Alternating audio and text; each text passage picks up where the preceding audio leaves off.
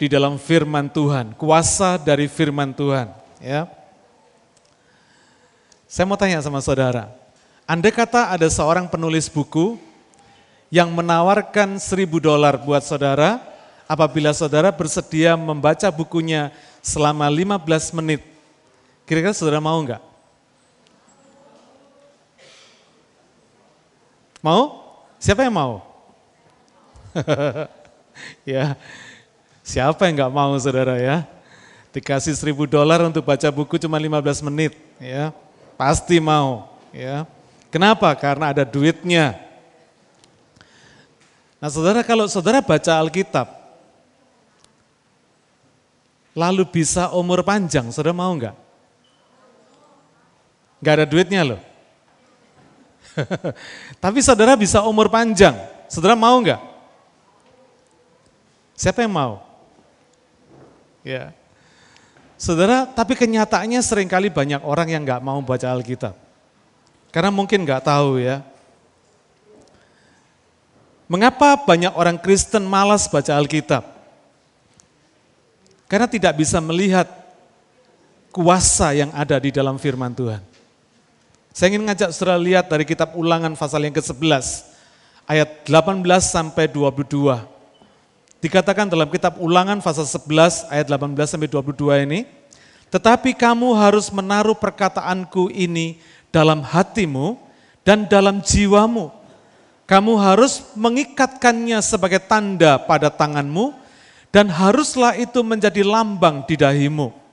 Kamu harus mengajarkannya kepada anak-anakmu dengan membicarakannya apabila engkau duduk di rumahmu dan apabila engkau sedang dalam perjalanan, apabila engkau berbaring dan apabila engkau bangun. Engkau harus menuliskannya pada tiang pintu rumahmu dan pada pintu gerbangmu. Ayat 21 kita baca sama-sama. Supaya panjang umurmu dan umur anak-anakmu di tanah yang dijanjikan Tuhan dengan sumpah kepada nenek moyangmu, untuk memberikannya kepada mereka selama ada langit di atas bumi. Saudara banyak orang yang nggak tahu bahwa di dalam firman Tuhan, kalau saudara baca firman Tuhan, seperti yang dikatakan oleh firman Tuhan ini, maka dikatakan apa? Supaya apa? Panjang umurmu dan umur anak-anakmu. Saudara luar biasa. Banyak orang Kristen nggak tahu prinsip ini. Makanya banyak orang Kristen males baca Alkitab, saudara. Tapi kalau sudah ngerti hari ini bagaimana membaca firman Tuhan itu, bisa bikin kita umur panjang dan bahkan bisa bikin umur anak-anak cucu kita umur panjang juga. Saya percaya kita mulai rajin baca Alkitab. Amin. Haleluya. Saudara, di dalam empat ayat ini ada lima kata harus. Satu kata perintah yang sangat penting sekali. Dalam empat ayat ada lima kata harus, kata perintah supaya kita tahu bahwa ini satu perintah yang penting sekali, supaya anak cucu kita panjang umur, supaya diri kita juga panjang umur. Mulai hari ini saya rindu supaya firman Tuhan ini masuk dalam hati pikiran saudara, sehingga mulai hari ini tidak ada yang malas baca Alkitab. Saudara, nah ada kuasa apa di dalam firman Tuhan itu sampai bisa bikin kita panjang umur. Mari kita lihat sama-sama kitab Yohanes pasal yang ke-8 ayat 31 dan 32 lebih dulu. Ada kuasa apa di dalam firman Tuhan itu? Mari kita baca sama-sama kitab Yohanes pasal 8 ayat 31 dan 32. Ya. Satu, dua, tiga, kita baca sama-sama. Maka katanya kepada orang-orang Yahudi yang percaya kepadanya, Jikalau kamu tetap dalam firmanku, kamu benar-benar adalah muridku, dan kamu akan mengetahui kebenaran, dan kebenaran itu akan memerdekakan kamu. Saudara, yang pertama, kuasa apa di dalam firman Tuhan? Adalah kuasa memerdekakan. Firman Tuhan itu punya kuasa membebaskan, memerdekakan kita. Kita ingat Yohanes 17 ayat yang ke-17 berkata, Kuduskanlah mereka dalam kebenaran, firmanmu adalah kebenaran. Saudara, ini doa Tuhan Yesus untuk murid-muridnya Dikatakan Bapak kuduskanlah mereka dalam kebenaran. Firmanmu adalah kebenaran. Jadi kalau sudah lihat di sini, Boleh enggak ayat 32 ini saya ganti dan kamu akan mengetahui firman Tuhan dan firman Tuhan itu akan memerdekakan kamu. Boleh enggak? Boleh? Boleh. Karena kebenaran Tuhan adalah firman Tuhan. Di dalam firman Tuhan ada kebenaran Tuhan. Jadi firman Tuhan akan memerdekakan kamu. Saudara, urusan benar salah di dunia ini adalah hal yang relatif. Ya. Siapa yang mengikuti kasus Bank Senturi di Indonesia? Ya. Kalau saudara mengikuti kasus Bank Senturi di Indonesia, Indonesia sekarang ini lagi gonjang ganjing saudara ya. Sampai rapat paripurna DPR sudah memutuskan bahwa ada, adanya kesalahan prosedur, adanya kesalahan eh, kebijakan di dalam memberikan bailout kepada eh, Bank Senturi sebanyak 6,7 triliun rupiah. Ya. Barusan rapat DPR paripurna memutuskan bahwa bailout kepada Bank, Senturi ini ada masalah, harus diusut tuntas, harus diserahkan kepada hukum dan hukum harus menangani dengan baik. Malamnya rapat DPR mengatakan memutuskan ada kesalahan prosedur, ada kesalahan kebijakan di dalam bailout Bank Senturi ini. Paginya Presiden SBY mengumumkan tidak ada yang salah dalam kebijakan bailout Bank Century ini. Saudara, jadi ada dualisme sekarang ya. DPR bilang salah, presiden bilang enggak, betul katanya saudara. Rakyatnya bingung. Ya. Saudara lihat di sini, benar salah itu relatif sekali. Satu orang bisa bilang benar, satu bilang salah. Yang satu bilang salah, yang lain bilang benar. Saudara, karena itu kita tahu persis bahwa urusan benar salah ini sangat relatif. Tetapi ada satu kebenaran yang hakiki, yaitu yang ada di dalam firman Tuhan. Tidak ada yang lain. Kebenaran di dalam firman Tuhan adalah kebenaran yang tidak bisa dibantah. Ya. Orang boleh gak percaya, boleh gak terima, boleh tidak respect terhadap firman Tuhan, tapi firman Tuhan tetap firman Tuhan. Saudara mau percaya enggak, firman Tuhan tetap firman Tuhan. Ya.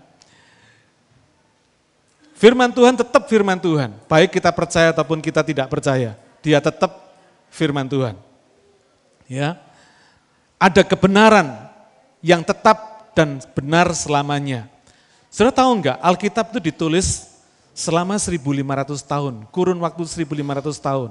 Mulai dari perjanjian lama, lima buku Musa yang pertama, sampai buku perjanjian baru terakhir yang ditulis itu rentang waktunya 1500 tahun. Ya. Kalau ditambah sekarang sudah tahun 2010. Jadi sampai hari ini kira-kira Alkitab sudah punya umur berapa? 3500 tahun, Saudara. Beberapa usaha untuk menghabiskan Alkitab tidak pernah berhasil. Tidak ada yang bela Alkitab, tidak ada. Karena itu bagi Alkitab setiap orang boleh mau mengkritik, mau membedah Alkitab, mau mempelajarinya sampai cari kesalahannya pun tidak dilarang. Kenapa saudara? Karena Alkitab bisa membela dirinya sendiri. Beda sama agama yang lain. Alkitabnya tidak boleh dikutik-kutik sama sekali. Kalau sampai dikutik-kutik, Pernah satu hari ada penulis yang menulis ayat-ayat setan. Wah, di fatwa mati saudara. Tidak boleh dikutik. Kenapa? Karena banyak salahnya. Alkitab tidak pernah takut dibedah, tidak pernah takut dikritik. Kenapa? Karena Alkitab bisa membela dirinya sendiri. Ditulis dalam kurun waktu 1500 tahun, ditulis oleh 44 penulis Alkitab. Dan yang heran, tidak ada yang kontradiktif di dalam Alkitab. Hebat ya, dari perjanjian lama maupun perjanjian baru tidak ada satupun ayat-ayat yang kontradiktif satu sama lain. Saudara, biasanya perbedaan satu generasi aja sudah pasti beda loh saudara. Ini 1500 tahun, ditulis oleh 44 penulis Alkitab, tetapi isinya tidak ada yang kontradiktif satu sama lain. Kalau itu bukan bukunya Tuhan, kalau itu bukan firmannya Tuhan, siapa lagi saudara? Ya, luar biasa. Jadi karena itu Kalau Alkitab bisa melindungi dirinya sendiri, itu membuktikan bahwa Alkitab adalah firman Allah. Ya. Ada kuasa di dalam firman Allah.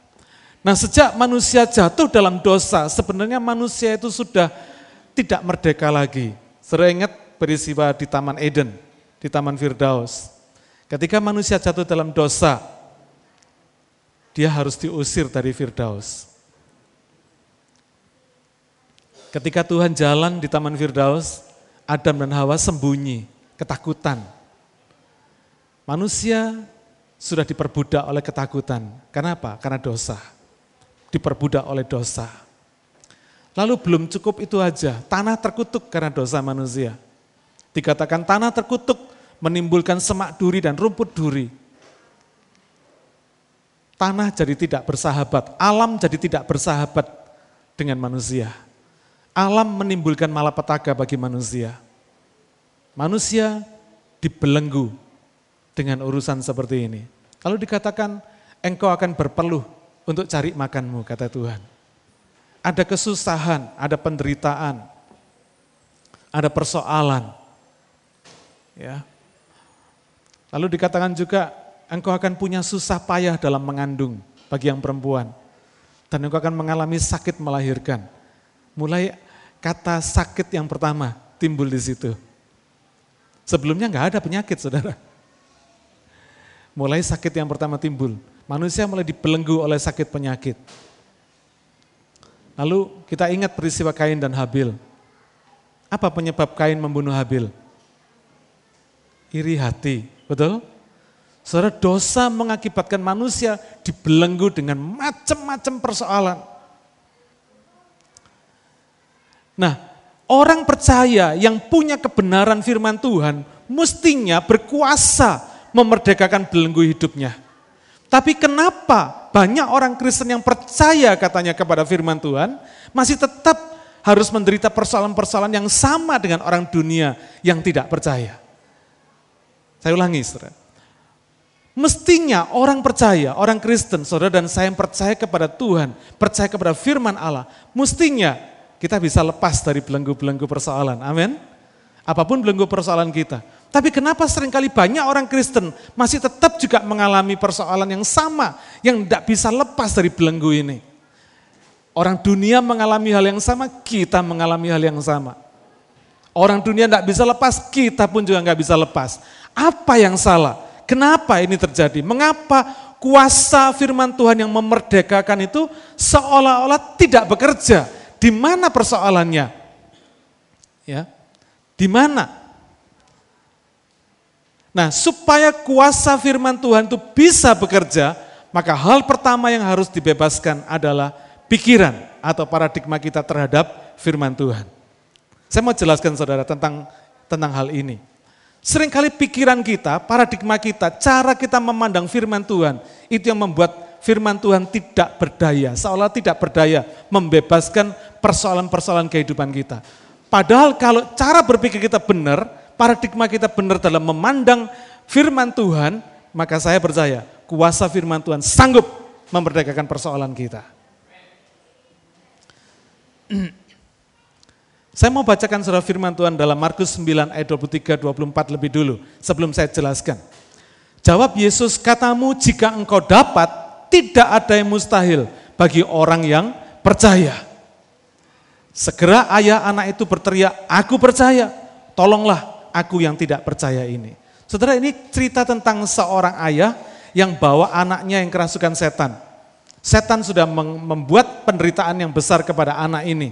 Lalu orang tua anak ini berkata, Tuhan jika engkau dapat sembuhkan dia, lepaskan dia, bebaskan dia. Lalu Yesus berkata, apa? Apa lu bilang jika engkau dapat? Lalu Yesus berkata, tidak ada yang mustahil bagi orang yang percaya.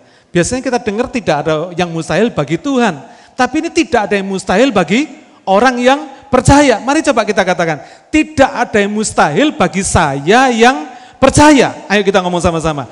Tidak ada yang mustahil bagi saya yang percaya. Saudara, ini firman Tuhan.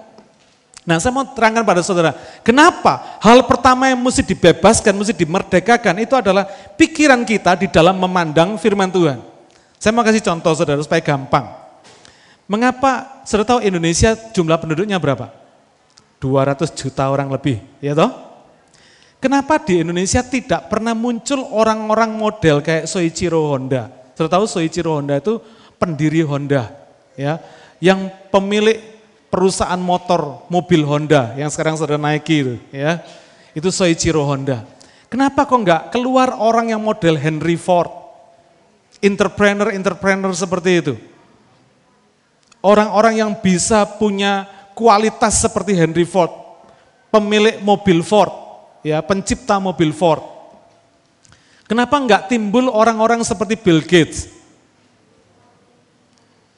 Kenapa Indonesia tidak ketemu sama orang-orang seperti Akio Morita? Akio Morita itu pendiri Sony, ya, pencipta merek Sony. Kalau saudara punya Walkman, punya DVD player merek Sony, itu penciptanya, pendirinya adalah Akio Morita ini. Kenapa nggak ada orang-orang model kayak Konosuke Matsushita? Sudah tahu siapa? Pendiri Panasonic. Kenapa kok nggak keluar orang-orang seperti ini, kaliber seperti ini? Kenapa nggak keluar Larry Page sama Sergey Brin? Orang komputer pasti tahu ini, pencipta Google. Kenapa orang Indonesia sebanyak 200 juta lebih, tapi tidak pernah keluar orang-orang sekali berinternasional seperti ini? Kenapa saudara? Ada yang tahu? Karena nggak percaya, nggak pernah yakin, sistemnya nggak pernah disiapkan untuk menciptakan orang-orang sekali berini, saudara. Sistem pendidikan di Indonesia tidak mempersiapkan orang-orang entrepreneur seperti ini. Di pendidikan di Indonesia mempersiapkan orang-orang untuk jadi karyawan yang baik, Orang tua-orang tua di Indonesia pun juga senang sudah anaknya pokoknya bisa dapat kerjaan, lulus dapat kerjaan, udah seneng dah. Saya heran sekali ketika saya melihat setiap kali ada pembukaan kesempatan lapangan kerja, orang antri sampai di tengah panas matahari hanya untuk ngambil formulir application pekerjaan. Saudara bisa bayangin, begitu banyaknya. Sistem pendidikannya nggak menunjang, orangnya sendiri. Tidak pernah punya keyakinan bahwa dia bisa jadi orang yang kali berinternasional. Pikirannya kalau ditanya, kamu besok mau jadi apa? Insinyur. Kerja ikut orang, gitu saudara. Tapi nggak pernah punya satu pemikiran, gua mau jadi entrepreneur. Menciptakan sesuatu yang belum pernah ada. Orang tua juga nggak kurang mendukung. Pokoknya anaknya diterima di perusahaan besar udah puji Tuhan. Seneng saudara ya, sudah cukup seneng. Nah saudara, saya percaya kalau mau supaya dari Indonesia muncul entrepreneur-entrepreneur kelas dunia seperti itu, maka orang Indonesia harus percaya bahwa orang Indonesia sanggup. Amin. Saya mau tanya sama saudara. Siapa yang percaya anak saudara bisa jadi orang besar? Haleluya. Siapa yang ragu-ragu? Ah mosok sih. Gue lihat si unyil model begini masa bisa sih jadi orang besar? Jadi kadang-kadang orang tua ini nggak yakin sama anaknya sendiri. Betul nggak? Ada ada pernah orang tua Indonesia yang berkata begini sama anaknya, aduh nak, dang ding dang ding dang ding dung, ya gitu ya. Kamu pinter, kamu cakep, besok jadi presiden. Ada? Enggak saudara. Paling-paling lu besok jadi dokter, besok jadi insinyur, besok jadi apa. Tidak ada yang berani berkata, besok kamu jadi menteri, besok kamu jadi presiden. Tidak ada yang berani saudara. Belum pernah saya dengar anak, orang tua yang gudang anaknya seperti itu. Kenapa? Karena orang tuanya sendiri nggak yakin bahwa anaknya bisa jadi orang besar. Makanya nggak pernah timbul dari orang Indonesia kali berkali berdunia seperti itu. Saya mau mengajak saudara untuk membongkar paradigma saudara tentang manusia. Kenapa? Karena saya bicara di dalam kerangka orang percaya. Makanya Markus 9 ayat 23 24 tadi berkata apa? Tuhan bertanya apa? Jika engkau dapat tidak ada yang mustahil bagi orang yang percaya. Karena itu saudara katakan tidak ada yang mustahil bagi saya yang percaya. Kalau saya percaya, kepada firman Tuhan, saya percaya kepada kebenaran Allah, Saya percaya anak saya bisa jadi orang besar. Saudara, ini paradigma, ini cara memandangnya. Kalau kita tidak pernah yakin akan lahir orang-orang besar dari Indonesia, seumur hidup nggak akan pernah lahir orang besar dari Indonesia, saudara. Tapi marilah kita dobrak paradigma ini. Amin. Kenapa? Karena kita orang percaya. Saudara ikut kiri kanan. Hei, lu sama gua sama-sama, kita orang percaya. Ya, tumpangi tangan anak saudara kamu besok jadi orang hebat, jadi orang besar, jadi orang yang punya kaliber dunia. Bukan lokal-lokalan, saudara. Kelasnya bukan lokal, tapi kelas dunia.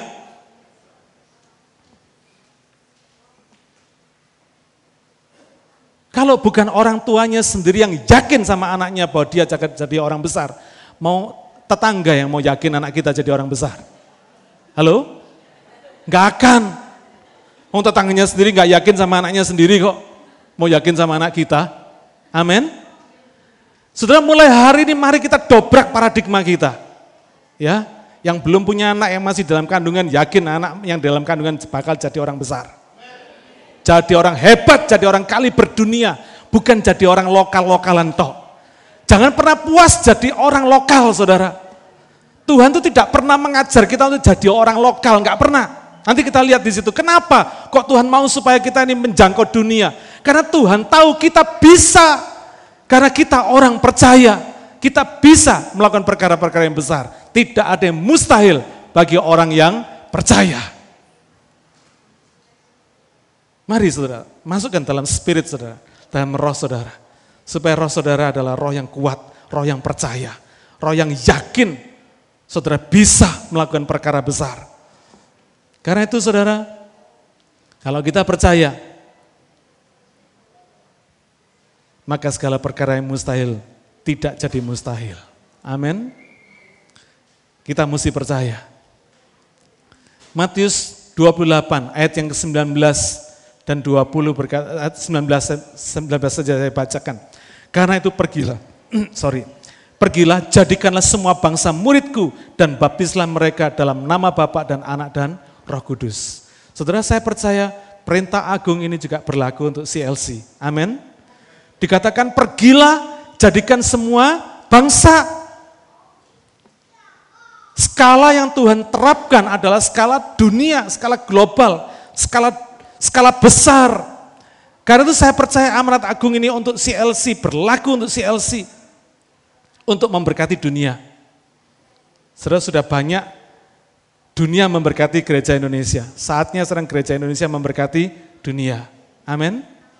Karena itu dengan iman saya mempersiapkan jemaat CLC ini untuk memberkati dunia, untuk menjadi pemimpin-pemimpin kelas dunia, untuk menjadi pangkotbah-pangkotbah dunia. Karena itu saya rela mempersiapkan waktu dan tenaga saya untuk mempersiapkan jemaat. Bagi saudara yang mau dipersiapkan, ikutin training-training saya. Saya percaya training saya bukan training gampangan. Saudara ikutin training saya, saya percaya saudara akan diberkati. Amin. Jangan males saudara ikut training. Kalau bukan saudara yang mendevelop diri saudara sendiri, siapa yang mau mengembangkan diri saudara? Tidak ada. Itu harus timbul dari keputusan saudara sendiri untuk mau dipersiapkan Tuhan jadi orang besar.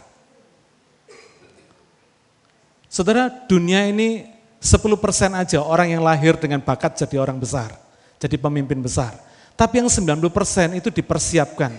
Karena itu saya rajin mempersiapkan jemaat kita untuk supaya muncul dari CLC ini orang-orang besar.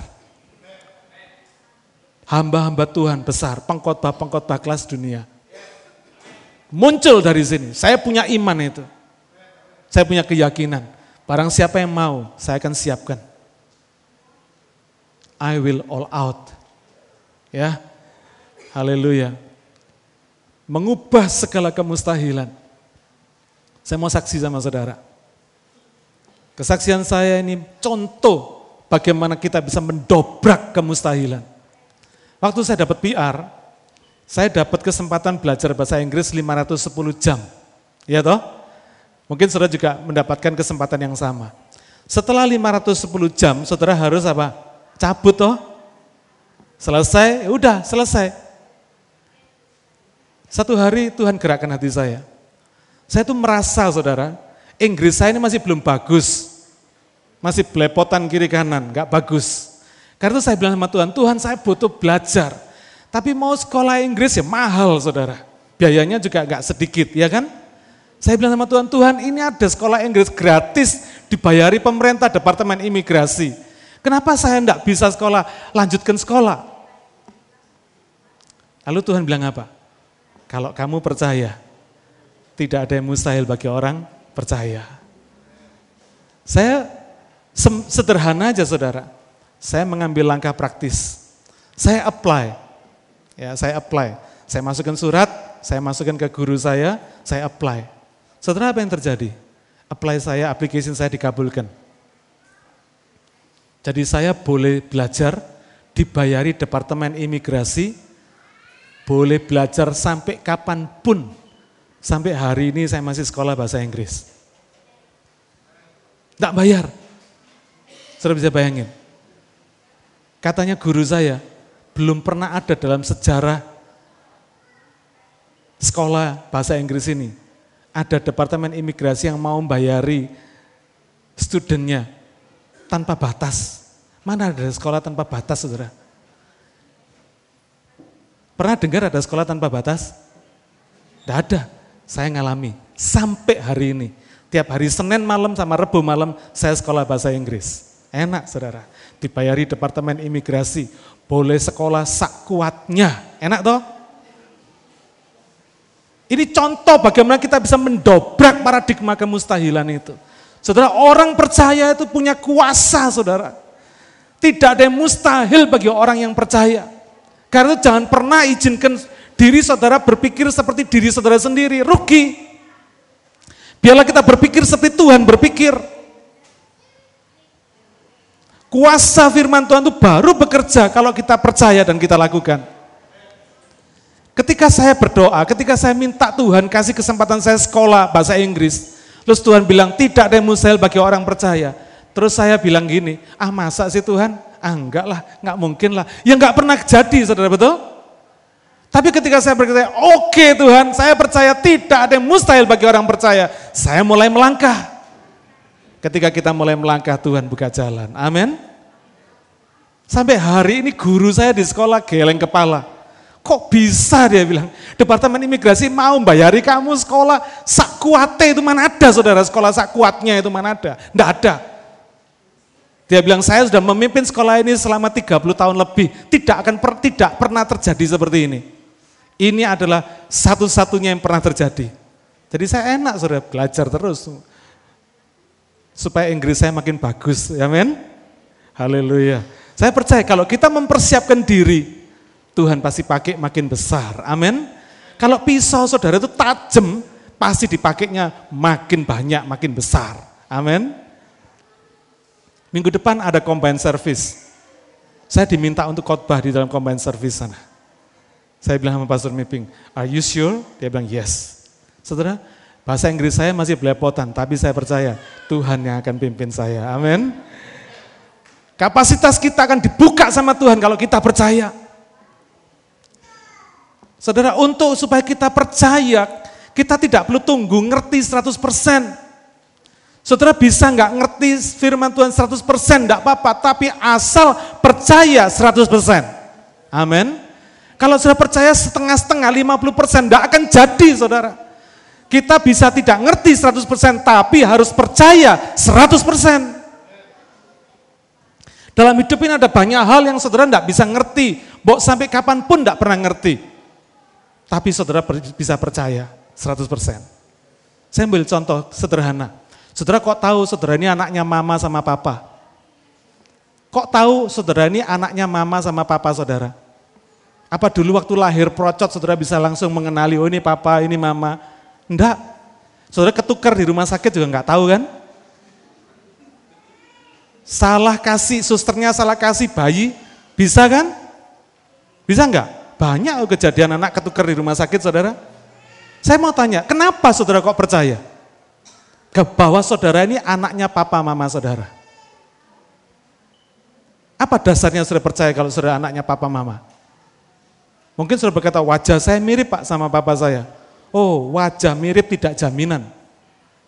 Waktu satu ketika di Amerika untuk memperingati hari uh, ulang tahunnya Elvis Presley, saudara tahu yang mendaftar untuk jadi seperti Elvis 700 orang. Mirip Elvis semua. Jadi wajah mirip tidak menjamin kebenaran, betul nggak? Jadi apa yang membuat saudara yakin kalau saudara ini anaknya papa mama saudara? Kok percaya saudara dikatakan saudara ini anaknya papa mama? Halo? Kenapa? Itu kan sesuatu yang saudara tidak bisa ngerti toh. Saudara lahirnya saudara tidak tahu kok saudara ini anaknya papa mama bener apa enggak. Tapi yang penting saudara percaya kan. Saudara di dunia ini banyak hal yang tidak perlu kita mengerti namun harus percaya. Betul? Sama. Saya pun juga percaya kalau saya anaknya papa mama saya. Kenapa? Karena ada kesaksian di dalam roh saya bahwa saya betul anaknya papa mama saya. Tidak harus ngerti baru percaya. Orang ngerti belum tentu percaya. Petrus ngelihat mujizat bertahun-tahun sama Yesus, tiga setengah tahun bersama Yesus, tetap mengkhianati Yesus. Yudas lihat mujizat yang sama, tetap mengkhianati Yesus. Muridnya lari semua waktu Yesus ditangkap, Saudara melihat, mengerti, tidak menjamin percaya. Tetapi meskipun tidak mengerti 100%, meskipun tidak melihat, bisa percaya. Amin. Saudara waktu naik pesawat terbang, saudara ngerti pesa, ngerti ilmu pesawat enggak? Enggak kan? Saudara ngerti mesin pesawat? Enggak kan? Saudara bisa nyetir pesawat? Enggak. Kenapa kok berani naik pesawat? Sesuatu yang tidak sudah mengerti tapi sudah berani. Kenapa? Karena sudah percaya. Gua naik di Jakarta, turun di Sydney. Sampai di pesawat tidur. Keluar ada di Sydney. Ada banyak hal dalam hidup ini yang kita tidak perlu percaya, tidak perlu ngerti, eh, tidak, per, perlu ngerti, tidak perlu tahu sepenuhnya pun, tapi kita perlu percaya. Saudara, karena itu firman Tuhan kalau saudara percaya, jadi. Apa yang kita percaya, itu akan membebaskan kita dari masalah-masalah kita. Hari ini apa yang masih membuat saudara ragu-ragu? Apa yang masih membuat saudara tidak percaya 100% sama firman Tuhan? Apa yang membuat saudara masih bimbang terhadap firman Tuhan? Hari ini, jebol pikiran saudara. Buka pikiran saudara. Hari ini, percayalah firman Tuhan 100% percaya. Seperti anak kecil, simple aja. Saya menikmati ketika saya percaya kepada Tuhan dengan sederhana. Banyak orang tidak bisa percaya karena kepingin mengerti prosesnya, caranya Tuhan. Tidak perlu saudara. Karena apa? Otak kita nggak akan bisa mengerti Tuhan sepenuhnya. Tapi yang paling penting kita percaya. Kalau kita percaya kita ngalami. Amin ngalami kuasa firman Tuhan itu jadi dalam kehidupan saudara. Yang pertama, firman Tuhan itu punya kuasa memerdekakan. Hari ini apa yang saudara masih terbelenggu? Saudara terbelenggu komputer game, percayalah saudara bisa dibebaskan. Saudara terbelenggu rokok, percayalah saudara bisa dibebaskan. Saudara terbelenggu TV, percayalah Tuhan bisa bebaskan saudara. Kalau sudah percayakan firman Tuhan. Hidup cuma satu kali. Jangan izinkan persoalan membelenggu saudara. Hari ini apa yang menjadi kekhawatiran saudara? Apa yang menjadi belenggu ketakutan saudara? Mungkin saudara berkata, wah gimana ya caranya untuk melihat masa depan saya, untuk meyakini masa depan saya, takut akan masa depan takut nggak dapat jodoh, takut nggak dapat pekerjaan, takut nggak dapat status di Australia dan sebagainya. Hari ini saya mau katakan, jebolkan itu semua. Amin. Tidak ada yang mustahil. Jodoh saudara bukan di tangan manusia. Jodoh saudara di tangan Tuhan. Amin. Masa depan saudara bukan di tangan pemerintah Australia. Masa depan saudara di tangan Bapak di sorga. PR saudara di tangan Bapak di sorga. Tidak perlu ada yang dikhawatirkan sama sekali. Amin. Asal kita percaya, tidak ada yang mustahil. Jadi, Yang kedua, kuasa apa yang ada dalam firman Tuhan? Yang kedua adalah kuasa untuk menambahkan. Mari kita baca Matius 6 ayat 33. Matius 6 ayat 33.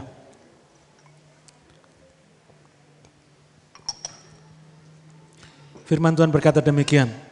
Tetapi carilah dahulu kerajaan Allah dan kebenarannya, maka semuanya itu akan ditambahkan kepadamu.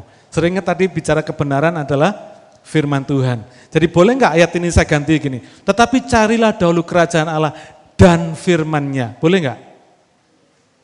Boleh? Boleh. Karena kebenarannya adalah firmannya. Maka semuanya itu akan ditambahkan kepadamu. Kecuali ada? Tidak ada.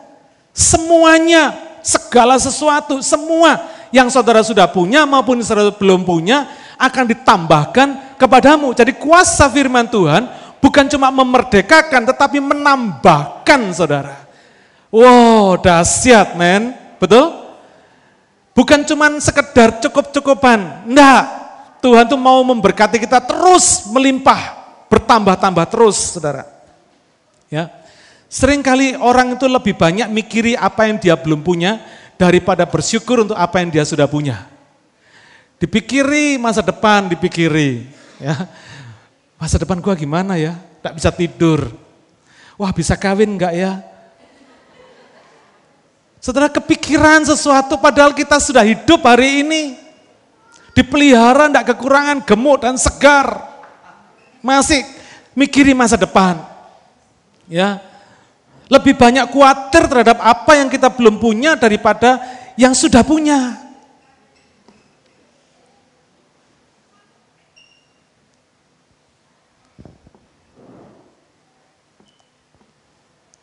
Kita khawatir akan masa depan padahal sudah punya masa kini. Kita khawatir tidak punya, punya rumah padahal saudara enggak tinggal di bawah jembatan. Betul? Takut nggak punya status, padahal kalau saudara sudah hidup di Australia udah puluhan tahun. Tenang aja saudara. Takut nggak punya pacar, pada teman saudara banyak. Don't worry, ya men. Bebaskan hati kita. Semua yang sudah kita miliki inilah yang akan ditambahkan Tuhan kalau kita percaya pada firman-Nya. Tadi ayat yang ulangan 11 mengatakan supaya umur kita ditambah saudara. Jadi panjang umur. Saudara, panjang umur dan nggak usah cari obatnya. Baca firman Tuhan, percaya firman Tuhan. Panjang umur, saudara. Bener. Dan bukan cuman kita tok yang panjang umur. Firman Tuhan katakan apa? Anak-anakmu, anak cucu kita panjang umur, saudara. Kalau mama papanya rajin baca firman Tuhan, percaya pada firman, firman Tuhan, keturunannya panjang umur, saudara. Dahsyat enggak? Semua yang kita miliki ditambahkan sama Tuhan. Yang belum miliki dikasih sama Tuhan. Asal kita percaya. Nah saudara sering kali gara-gara kita terus khawatir dan mikirin apa yang kita belum punya ini. Bahkan kadang kita juga membandingkan sama orang lain. Kita ini kurang mengucap syukur atas apa yang kita sudah punya. Kurang mengucap syukur, kurang grateful. Tidak punya grateful heart sama Tuhan. Padahal kita sudah diberi banyak sama Tuhan. Ya. Saudara berapa banyak orang selalu membandingkan orang lain. Oh, yang sana udah naik Mercy, saya kok naik tetap naik becak terus ya gitu saudara ya. Kita banding-bandingin sama orang terus saudara. Tidak bisa mengucap syukur. Naik becak yang mending tuh daripada jalan kaki, betul nggak? Kita ucap syukur saudara. Ya. Nah sering kali karena kita terus khawatir akan sesuatu yang kita belum punya. Kadang-kadang tanpa sadar kita disibukkan dengan hal-hal kerja misalnya, sehingga kita mengorbankan apa yang kita sudah punya. Waktu kebersamaan kita dengan keluarga kita korbankan. Padahal sudah punya keluarga. Waktu kita bersama suami, istri, anak, orang tua dikorbankan. Padahal sudah punya ini semua. Kuatir, ngejar kekayaan, ngejar uang terus. Yang sudah punya, yang sudah ada, nggak diperhatikan diabaikan. Saudara, satu hari saudara akan menyadari bahwa apa yang saudara abaikan itu nilainya lebih besar daripada yang saudara pikirin. Ketika anak saudara lagi giat-giatnya melayani Tuhan, cari Tuhan, saudara nggak punya waktu membawa dia untuk ke gereja, nggak punya waktu membawa dia untuk latihan, pelayanan dan sebagainya. Nanti satu ketika, ketika anak saudara sudah mulai dingin, spiritnya, hatinya dingin, saudara akan kaget dan saudara akan menyesal. Mungkin hari ini saudara masih bisa berkata, ya karena saya sibuk, saya tidak bisa nganter dia, saya nggak bisa melayani dia. Tapi saudara, apa yang saudara sibukkan dibandingkan dengan nilai anak saudara? Anak saudara punya nilai lebih besar loh daripada apa yang saudara sibukkan. Ada banyak orang tua yang telepon saya yang konseling, tanya Pak gimana ini? Anak saya ini sekarang sudah tidak bisa diatur lagi. Saudara sering kali kita sadar kalau sudah terlambat.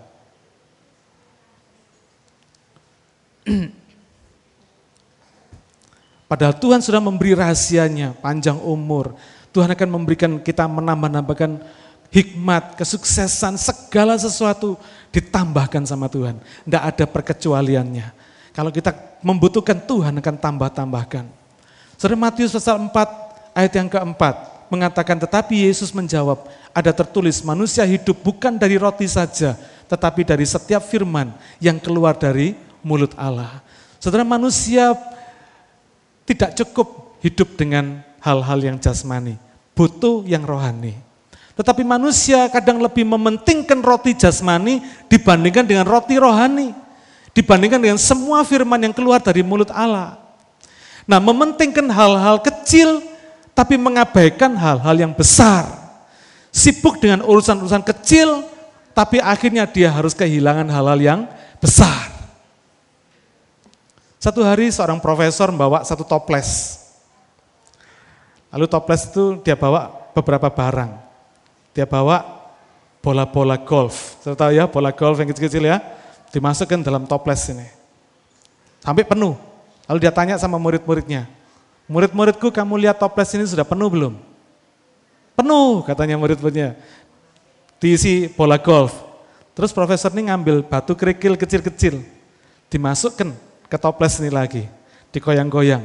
Akhirnya batu kecil ini memasuki ruang di antara bola golf tadi kan, sampai penuh.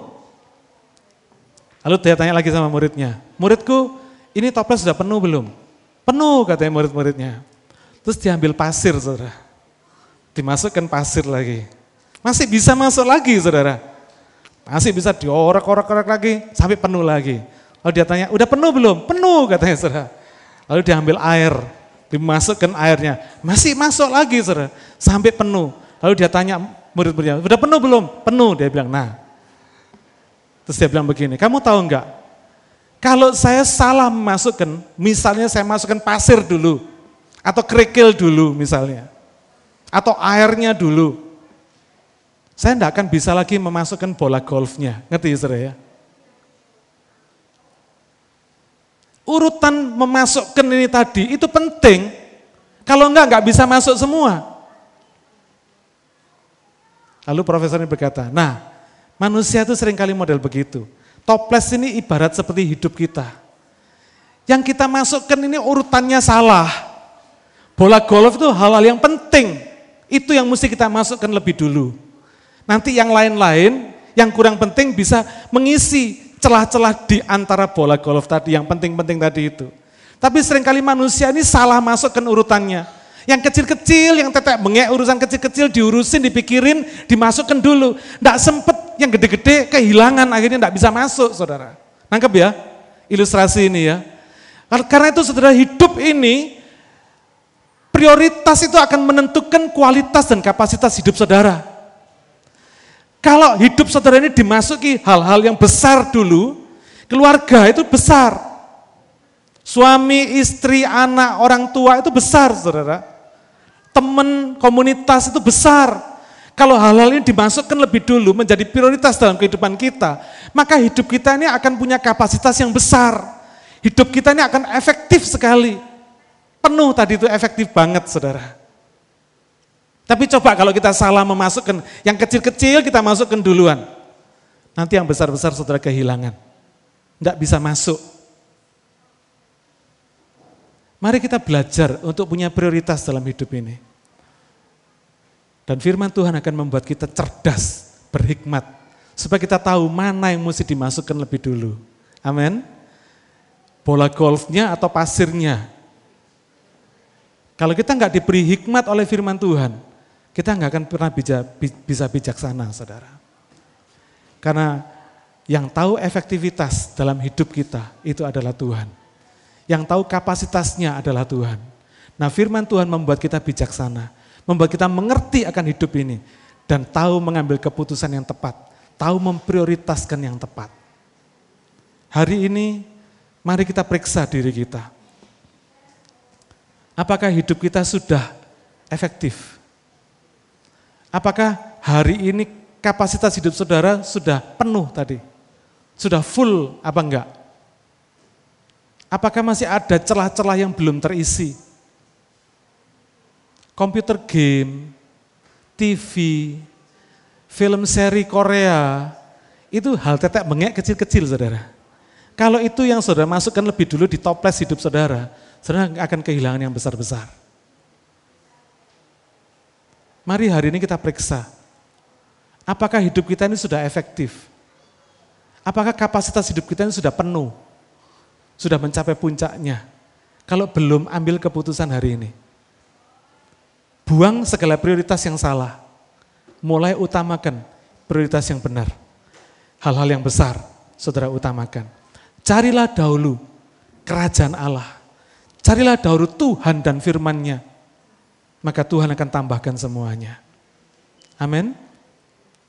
Mari saudara, kita nggak usah mikirin yang kita belum punya. Yang hari ini kita sudah punya aja, mari kita pikiri. Apakah prioritas hidup kita sudah benar? Kalau belum, mulailah membuat prioritas yang benar. Ke gereja prioritas enggak? Halo? Prioritas. Tapi kenapa banyak jemaat yang bolos?